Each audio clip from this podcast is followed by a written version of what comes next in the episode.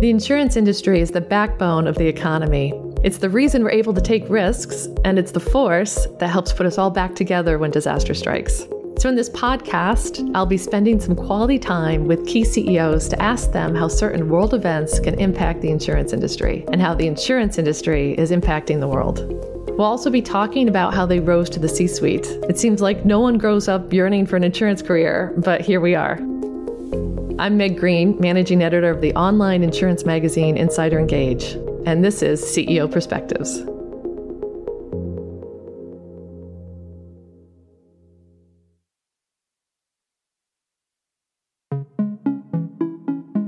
The major hurricane bearing down now on the U.S., making landfall this evening. Hurricane Delta. This is the 10th named storm to hit the U.S. this season alone. That's an all time record. Days of heavy rains have drowned out these villages. On the ground, tens of thousands of people here in Malawi have been affected, many now homeless. Italy has declared a state of emergency as millions grapple with the worst drought in the country in 70 years. Thousands of people in the western United States are spending the weekend in evacuation evacuation centres as wildfires continue to burn across the region. The death toll from the recent floods in the South African province of KwaZulu Natal has risen to 49, and many others are missing after days of torrential rain. Authorities say it's the worst flooding in decades, and experts are linking the storms to climate change. Over the last 30 years, natural disasters worldwide have tripled. The frequency and intensity of droughts, floods, wildfires, and hurricanes is now at its highest peak. That combined with shifting populations has put more people at greater risk for facing natural catastrophes. Property and casualty insurers and reinsurers face this risk from both sides of their balance sheet. They underwrite homes and businesses that can be damaged or destroyed by extreme weather events, plus, have traditionally provided insurance to large fossil fuel producers. On the investment side, insurers are facing pressure to avoid investing in fossil fuels in favor of supporting more green technologies.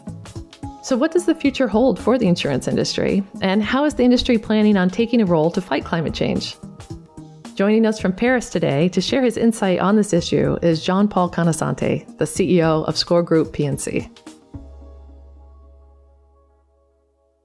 John Paul, thank you so much for taking the time to speak with us today. Oh, you're welcome, Meg. Now, are you in Paris right now? I am in Paris, yes. Do you you have dual citizenship? Is that right? I do. Yeah, I was born in born in the U.S. Uh, grew up uh, my childhood in France, and I lived about half my life in France, half my life in the U.S. And you have an interesting background. You didn't study insurance right off the bat, did you? No, I didn't. I, I stumbled into uh, insurance, reinsurance. I started out um, studying earthquake engineering, then worked as an earthquake engineer in California uh, after my studies. And the company I was working for started in the uh, the 90s uh, modeling uh, risk for insurance companies. There was the uh, the start of uh, cat modeling. There was an opportunity for me to move back to Europe and go into cat modeling, but I, I knew nothing about insurance, reinsurance really, and, and that's how I, I started in the industry.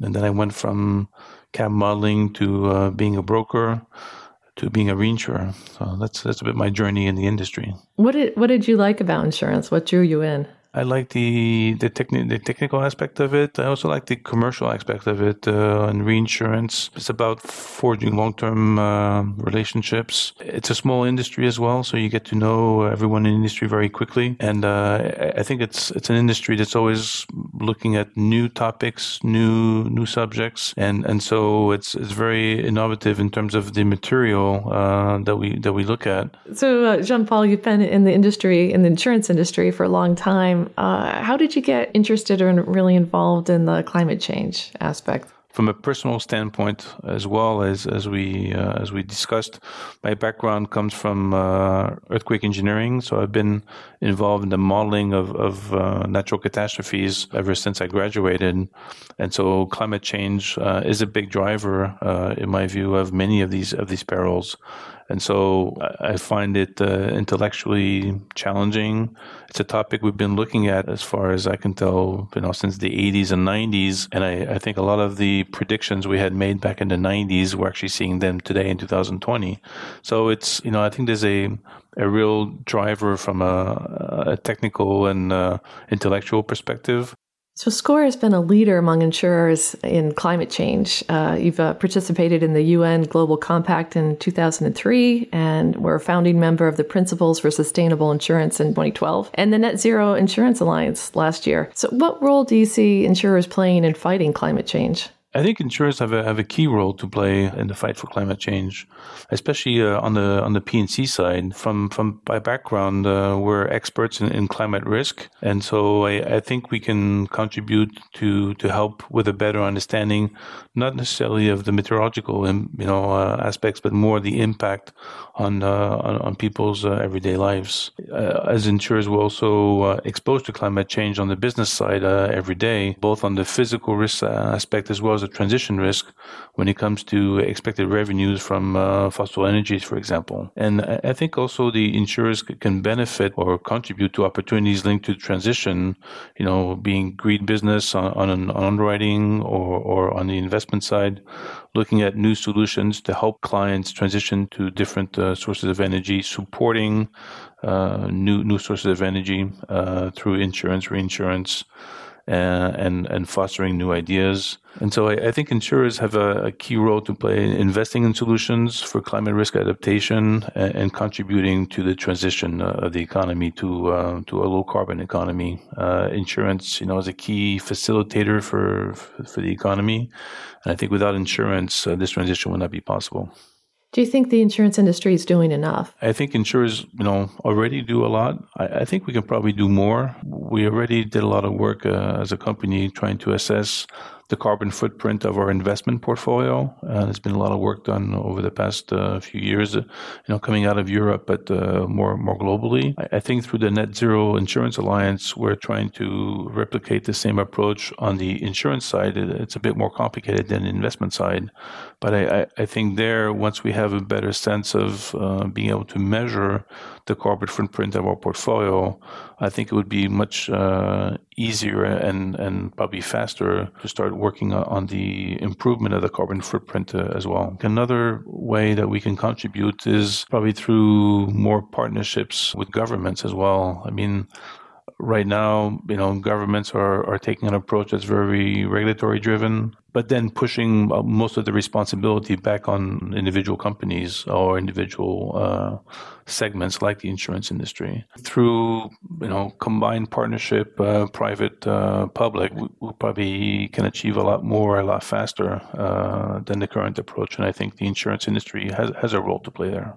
On the underwriting side, uh, could we explore a little bit how SCOR is addressing insuring fossil fuel producers? First, as a reminder, SCOR was, was one of the, the first companies to exit the insurance of new coal mines uh, and plant projects since 2017. And, and also, we committed to phasing out uh, unabated coal plants by 2030 in the uh, OECD countries, and by 2040 uh, worldwide. You know, as, as you mentioned, we're also a founder of some of the key um, associations uh, on the insurance side, uh, looking at helping us get to a, a, net zero by 2050. I think the new measures we're taking uh, on the insurance side um, that we announced is no new coverage, uh, new coverage of new oil field productions from 2023.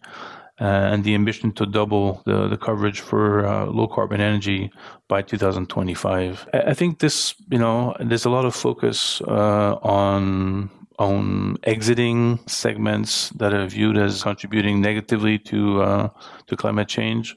I, I, think we probably don't talk enough uh, about uh, some of the positive projects or contributions we can make to ensure uh, that the economy, you know, adjusts to to this transition and, and, to foster a a transition other than just excluding risk. So we're we're engaging with our clients and partners to to use a transition and see how we can help them uh, in this uh, energy transition. We also worked on a number of projects trying to, uh, for example, see how we can, through insurance, use some of the negative carbon uh, allotment for, for um, forestry and sell, you know, through the selling of, of uh, negative CO2, provide income to uh, forestry owners and help some of the industries that are that contribute to, to CO2 emissions to offset this. Do you see, and, and not to go back to dwell on the negative aspect, but do you see that expanding to to reduce coverage for industry industries that rely a lot on fossil fuels? Yes, I would expect um, these restrictions to, to expand gradually to uh, large users of fossil fuels but I think it will be very much dependent on uh, on geography uh, relative to, to the timing.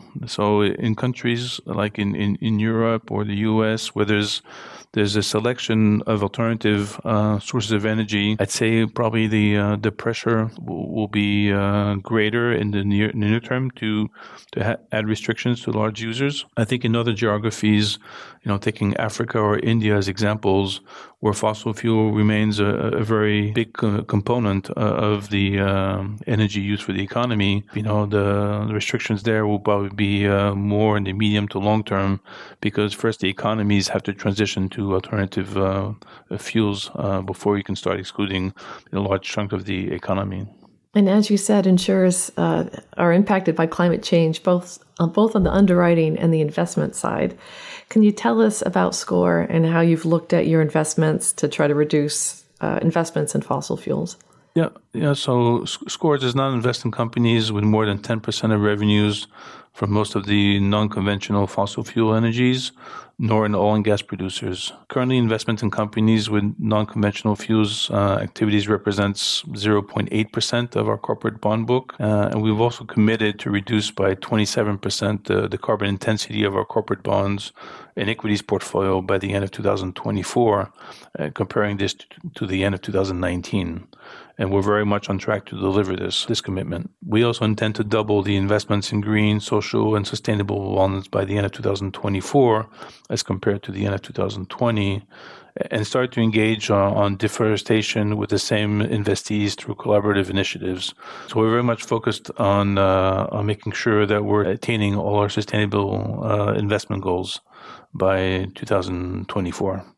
So, looking at the impact of climate change impacting the frequency and severity of natural catastrophes, can you tell us how you're changing your book of business? Yes, we, we believe climate change has been uh, one of the uh, main causes of, the large cat uh, activity we've seen really since 2017 18. And as a result, you know, using models that use a historical record to try to predict the uh, frequency and severity, uh, we, we think it's it's time to adapt this. We we ourselves have done a lot of uh, studies to try to predict not what the impact would be in the next 20 to 30 years, but what would be the impact over the next five years. And so, from a scientific point of view, this is very challenging, uh, as uh, from you know, meteorology is sort of a, a longer term uh, science, looking at uh, decades instead of years. But from a business point of view, I, you know, we need to look at years and, and not decades. So our conclusion is that uh, there is a significant rise of, of, of frequency of climate sensitive uh, risks, and right now we, we don't see we don't believe there's there's, there's enough evidence to um, change our views on the severity of our models that we use to, to predict uh, sort of uh, maximum losses for for different risks. So we've adapted our portfolio to kind of uh, reduce our exposure to frequency uh, or uh, in the cases where we we still provide coverage, significantly increase the prices uh, to match the risk. So it's it's more a question of um, rate adequacy uh, for the for the perceived risk, and there, depending on the market, depending on the on the peril, our perception of risk, uh, you know, is not always aligned with the client's view or the market's view.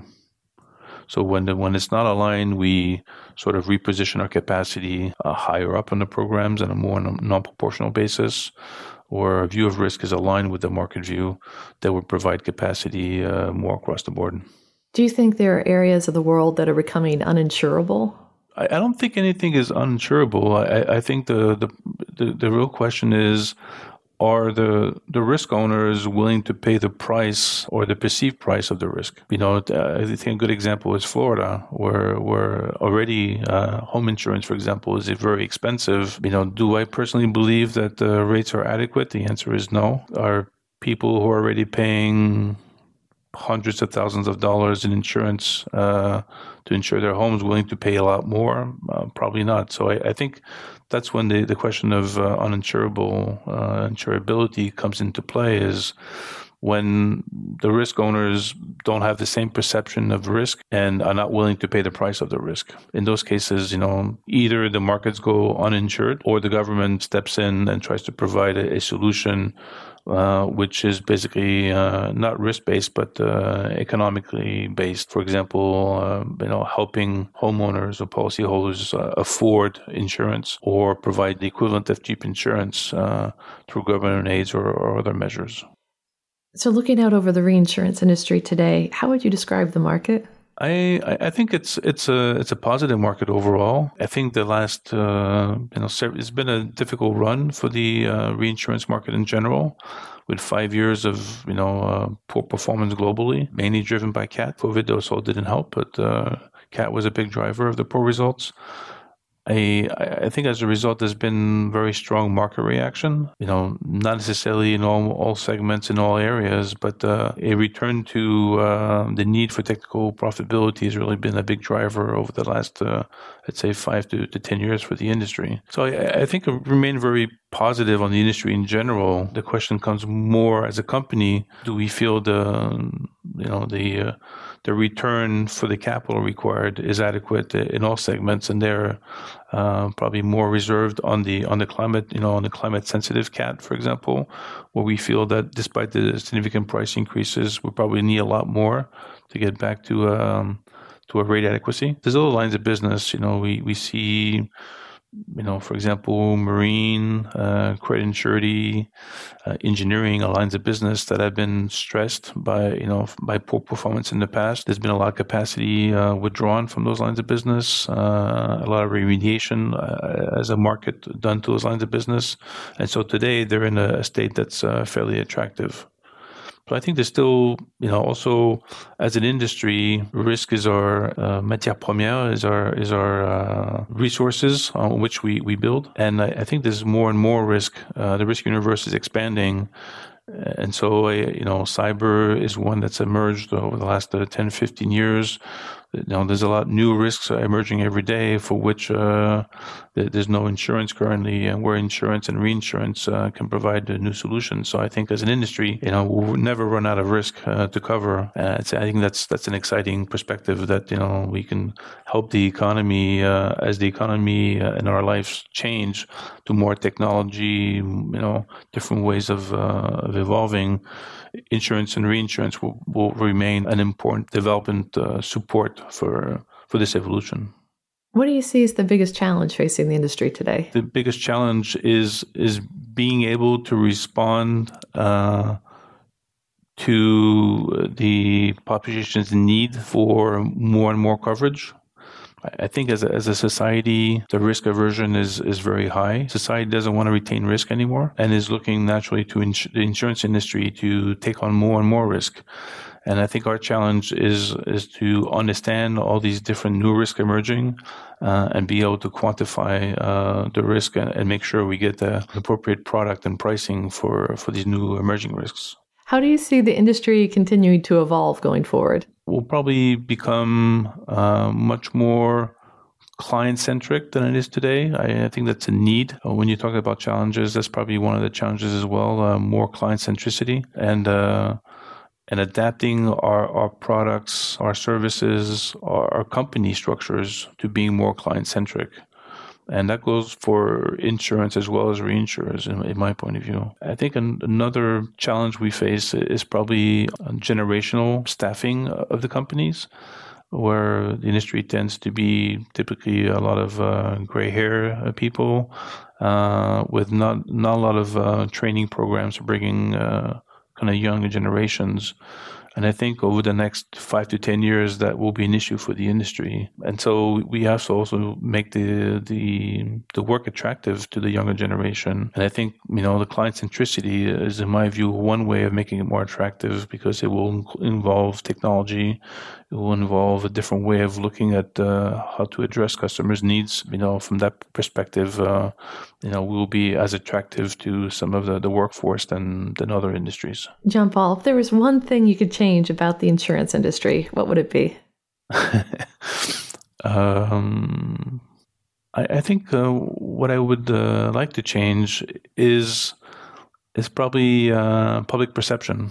As an industry, both from a customer point of view as well as from a potential uh, employee point of view, insurance is not very sexy. And is often viewed as not the bad guy, but as an industry that is not associated with the financial industry in general and viewed more as a uh, sort of brick and mortar industry. The reality is very, in my view, is very different. You know, when we look at the changes in the industry over the last 10 years, it's been tremendous. And I think the next 10 years will be even faster. So I, I think uh, the public perception of the industry is is the one thing I would change. And what's your favorite thing about the insurance industry? I'm always challenged when I, I think I, I know everything about the insurance industry. Then I, I discover there's a lot more uh, for me to learn. I think also, as I mentioned before, I, I think the it's an industry, uh, especially on the reinsurance side, that's uh, fairly small, and we tend to, to build very close ties with our our partners, our our clients, and even sometimes our competitors. And I think as an industry, that's uh, that's very rich, and, and one of the things I, I like about this industry. It's great, John Paul.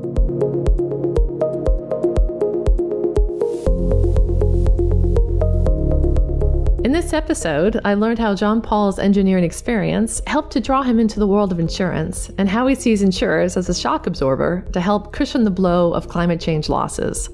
It's also fascinating to see how insurers can influence reducing greenhouse gases by leveraging both their underwriting and investments.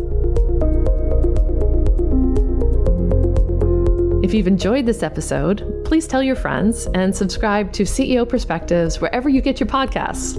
And look forward to next month when we share a dynamic discussion with another industry leader. For more information on climate change and insurance, please visit our website, insiderengage.com. Thanks to Jean Paul Conoscente for sharing his story with us today, our producer Lindsay Riley at Earshot Strategies for making us sound good, and my Euromoney colleagues Celine Frost and Kareem Magaro for their help and support.